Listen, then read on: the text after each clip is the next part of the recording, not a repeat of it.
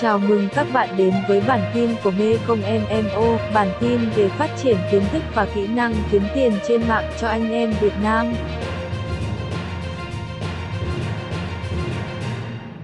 À, tháng thứ ba chúng ta cần phải làm. Đầu tiên là phải đăng đủ 3.000 sản phẩm mỗi tài khoản và đây là cột mốc mà chúng ta cần phải hoàn thành. Nếu các bạn chỉ có một tài khoản thì chúng ta cũng phải hoàn thành được 3.000 sản phẩm.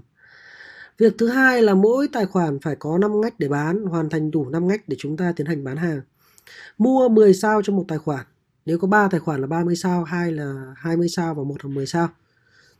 Sale 40% các sản phẩm bán chạy, các sản phẩm mà đã bán chạy có ra doanh số rồi thì chúng ta phải tiến hành điều chỉnh sale tối ưu được ít nhất 40%.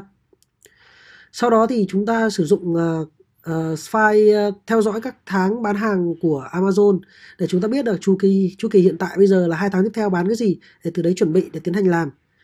Và điều đặc biệt cuối cùng là các bạn phải mua tài khoản Jungle Scout để check ra được xem là chúng ta sẽ biết được sản phẩm nào bán bao nhiêu và xu hướng là gì thì Jungle Scout giải quyết được việc đó. Một tài khoản Jungle Scout chi phí là 50 đô một tháng cho một tài khoản. Như vậy nó sẽ rơi vào khoảng tầm à, hơn 1 triệu 2 một tháng.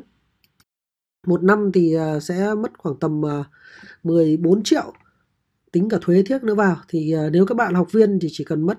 nộp cho bọn tôi là 50k một tháng thì như vậy là sẽ được dùng chung sản phẩm và chúng ta sẽ không phải mất nhiều chi phí tiết kiệm được 30 lần so với việc có phải tài khoản riêng. Và đây là các công việc chúng ta cần phải làm hoàn thành trong tháng 3